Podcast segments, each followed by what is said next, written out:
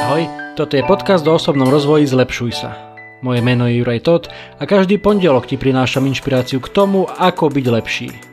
Rozhovory s osobnosťami i solo epizódy, kde s tebou zdieľam, čo som sa naučil, čo mi pomohlo a čo by mohlo pomôcť aj tebe vybudovať si a udržať správne návyky a posúvať sa k lepšej verzii seba samého. To všetko nájdeš v tomto podcaste. Je tisíc iných vecí, ktoré by ťa mohli aktuálne zamestnávať a tisíc iných podcastov, ktoré by ti mohli znieť v ušiach, ale ty počúvaš práve mňa. Veľmi si to vážim. Poďme na to, tu je dnešná epizóda, nech sa ti príjemne počúva.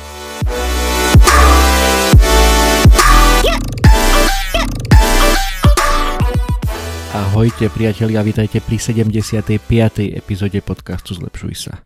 Áno, už 75 týždňov každý jeden pondelok vám prinášam epizódu v mojom podcaste, častokrát rozhovory s inšpiratívnymi ľuďmi na inšpiratívne témy, častokrát solo epizódy, kde s vami zdieľam, čo som zažil, čo som prečítal, čo som počul, čo som sa naučil.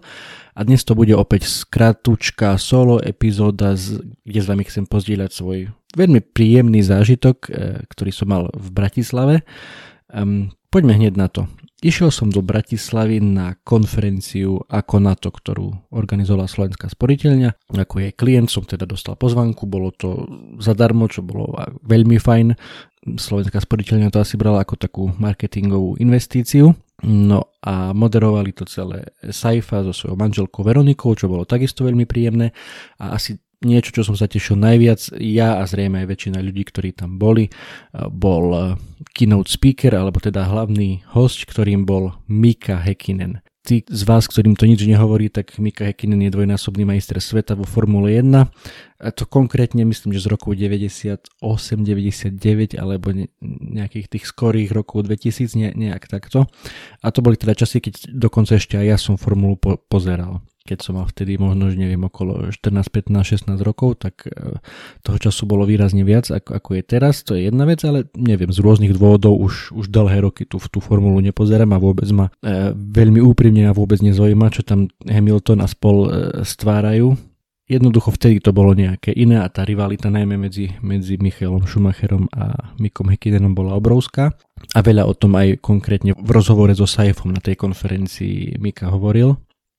Takže bol to aj pre mňa taký malý návrat do, do pomerne dávnych čias. O to viac to muselo byť, byť pre Miku, ale on je asi už, on je už asi na to pomerne zvyknutý, že častokrát rozpráva o tých, o tých highlightoch svojej, svojej kariéry. Ale čo asi bolo teda naj, najpríjemnejšie, bolo, bola tá jeho osobnosť, ten taký veľmi príjemný, nenásilný humor, e, tak veľmi jednoducho, veľmi pohodový, veľmi príjemný chlapík bol aj, aj na život tento Mika Häkkinen, nie len tak, ako som ho vnímal predtým, cez, e, cez telku a cez médiá, ale aj takto naživo pôsobil ako veľmi, veľmi príjemný človek, žiadne manierie, žiadna namyslenosť na to, čo všetko dokázal a koľko veľa zarobil a tak ďalej. No a potom, keď, keď skončila tá jeho časť na tej konferencii a bola prestávka, ja som sa vybral trošku vonku na vzduch a pozerám, že on už odchádza. Myslím, že jeden alebo dvaja bodyguardi s ním išli aj nejaká pani zrejme z, z agentúry, ktorá organizovala túto konferenciu pre Slovenskú sporiteľňu. A zastavil sa pri nich jeden chlapík, ktorý si poprosil od, od Miku autogram a potom sa s ním chcel aj odfotiť. Mika samozrejme všetko veľmi rád e, zabslovoval toto. A v tej sekunde napadlo aj mne, však čo keby som to skúsil aj ja, veď kedy ešte v živote môže mať šancu mať, mať fotku e, s Mikom Hekinenom. E, samozrejme, bol to taký niekoľko sekundový boj v mojej hlave a čo keď to nestihnem, čo keď ma pošle do keľu, lebo sa ponáhľa na lietadlo alebo čo ja viem. A taký ten prirodzený nejaký rešpekt alebo možno aj strach, ktorý vždy máme v hlave, keď chceme osloviť niekoho e, super známeho.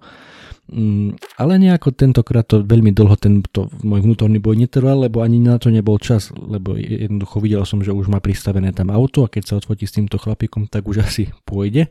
Tak som tam veľmi rýchlo priskočil a takisto som požiadal o fotografiu, podal som mu ruku, opäť veľmi ochotne nemal s tým vôbec žiadny problém, veľmi ochotne sa so mnou odfotil, takisto mi podal ruku, povedal som mu to, čo hovorím aj teraz vám, že som veľmi rád, že ho môžem stretnúť, pretože v tých časoch ešte keď on jazdil, tak som bol naozaj aj veľkým fanúšikom Formuly 1, čo už teda dnes neplatí. E, na čo, na čo sa usmiel a povedal, že, že very, very good samozrejme. A podali sme si ruky, odfot, e, odfotili sme sa a mám spomienku na celý život. To je teda môj, môj highlight z posledných e, týždňov. A čo z toho vyplýva pre teba, ktorý možno, že nikoho známeho, slávneho v nejakom dohľadnom čase nestretneš, alebo si ešte nestretol, nestretla. No chcem sa možno len podeliť trošku o tie, o tie myšlienkové pochody, ktoré každý z nás častokrát za, alebo niekedy zažije, keď má pred sebou nejakú príležitosť. Nemusí ísť len o to, že osloviť nejakú e, známú osobnosť, ale môže byť to čokoľvek, nejaká akákoľvek životná situácia, či už v podnikaní alebo vo vzťahoch, e, môže ísť o, o dievča, o chlapca, ktoré, ktoré sa ti páči a ty rozmýšľaš, nevieš, či ho osloviť, skúsiš to, neskúsiš to. Čo je asi najdôležitejšie v tejto celej debate, je ten element e, výčitiek. Už som o tom častokrát hovoril, myslím si, že dosť veľa aj zo začiatku týchto mojich podcastov, keď si vypočujete staršie epizódy, tak to tam nájdete, že najčastejšie ľudia na smrteľnej posteli alebo vtedy, keď hodnotia svoj život, tak najčastejšie ľutujú to, čo neurobili, čo mohli urobiť a neurobili. A to nejak sa snažím aj ja, aspoň z času na čas, e, si to vybaviť a na to, a na to myslieť a na to nezabudnúť. A, a to mi pomohlo, myslím, že aj v tej, aj v tej situácii s Mikom, že keby som zamrzol, čo sa, sa mi miliónkrát predtým stalo, a aby som si povedal, však to aj tak nestihnem, však to aj tak e, ma pošle do keľu a tak ďalej, tak Jedna vec je, že nemám tú fotku, nemám ten zážitok s tým mykom, ale čo by som určite mal, a to by boli výčitky. Dá sa povedať, po celý život by som mohol mať výčitky, že a do keľu, keby som vtedy bol trošku viacej sebavedomejší, alebo keby som to jednoducho skúsil, tak som mohol mať fotku a, a skvelý zážitok s Mikom Hekinenom, ale ja som opäť zlyhal, alebo jednoducho, možno, že ani zlyhal, ale jednoducho som ani to neskúsil. Takže to je naozaj veľmi jednoduché a veľmi e, krátke e, posolstvo z dnešnej epizódy pre vás všetkých. Choďte po svete s otvorenými očami, nikdy neviete, odkiaľ na vás aká príležitosť môže vyskočiť.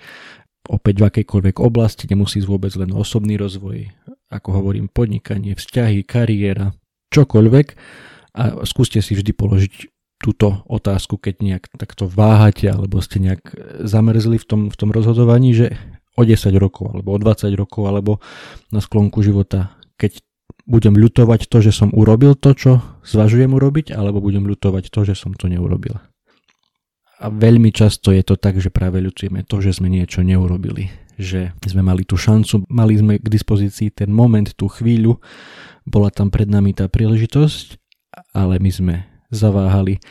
Povedali sme si, že, že však to aj tak nevíde, však na to aj tak nemám a tak ďalej. Všetky tie rôzne hlasy v našej hlave, ktoré, ktoré stále fungujú, ale je len na tebe, že ktorý hlas budeš počúvať. Či budeš počúvať ten, ktorý ti hovorí, že na to nemáš, alebo ani si sa to neoplatí skúšať, alebo budeš počúvať ten, ktorý ti hovorí, že vyskúšaj to.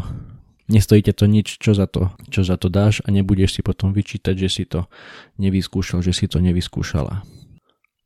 A niekedy je k nám život milosrdný, že jednu príležitosť nevyužijeme alebo prepásneme, alebo jednoducho ešte možno, že na ňu nie sme pripravení. A prejde nejaký čas a život nám dá ďalšiu podobnú alebo možno, že ešte lepšiu príležitosť. Tak e, dôležité je aj možno, že aj to, že sa z tej prvej situácie poučiť, že keď si raz zlyhal alebo si raz tú šancu nevyužil, nevyužila, Neznamená to, že to musí byť takto stále, že takto to musí byť celý život. Vôbec nie. Je, všetko, je, všetko môže byť lekcia. Keď príde tá ďalšia šanca, ďalšia príležitosť, tak eh, si môžeš povedať, že vtedy, vtedy do toho dám všetko a vtedy to skúsim. Samozrejme môže sa stať, že príležitosť podobného rangu už nepríde a potom ti ostanú len tie výčitky, ale nechcem okolo toho priveľa filozofovať. Myslím, že hlavný point, hlavná myšlienka je jasná, ľutuj radšej to, čo si urobil, ako to, čo si neurobil. Pozeraj sa s otvorenými očami na svet okolo seba, na príležitosti, ktoré sa ti môžu ponúkať v rôznych, e, v rôznych oblastiach a neboj sa. Ako to počúvate cca naživo, tak pred pár dňami 28.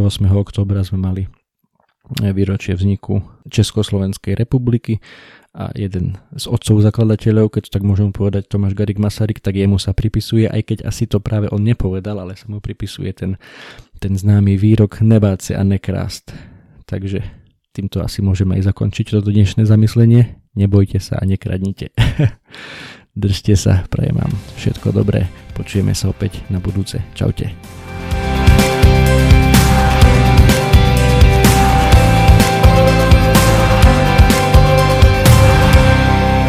Toto bola ďalšia epizóda podcastu Zlepšuj sa. Ak sa ti páčila a boli tam aj nejaké veci, ktoré ťa vyslovene zaujali, budem rád, ak mi o tom napíšeš a ešte radšej budem, ak túto epizódu aj pozdieľaš, hoci len s jednou osobou v tvojom okolí, o ktorej si myslíš, že by jej to mohlo pomôcť. Ak ma počúvaš cez iPhone, chcem ťa veľmi pekne poprosiť o hodnotenie v apke Apple Podcasts. Zaberie ti to len pár sekúnd a mne to veľmi pomôže dostať tento podcast a pozitívnu inšpiráciu k väčšiemu množstvu ľudí. Ak ma počúvaš cez Spotify, Google Podcast alebo cez iný kanál, ktorý hodnotenie neumožňuje, budem veľmi vďačný za staré, dobré zdieľanie cez sociálne siete, Messenger, WhatsApp, Viber, sms čokoľvek, čo používaš na komunikáciu. To je na dnes všetko, Počujeme sa opäť o týždeň. Ahoj.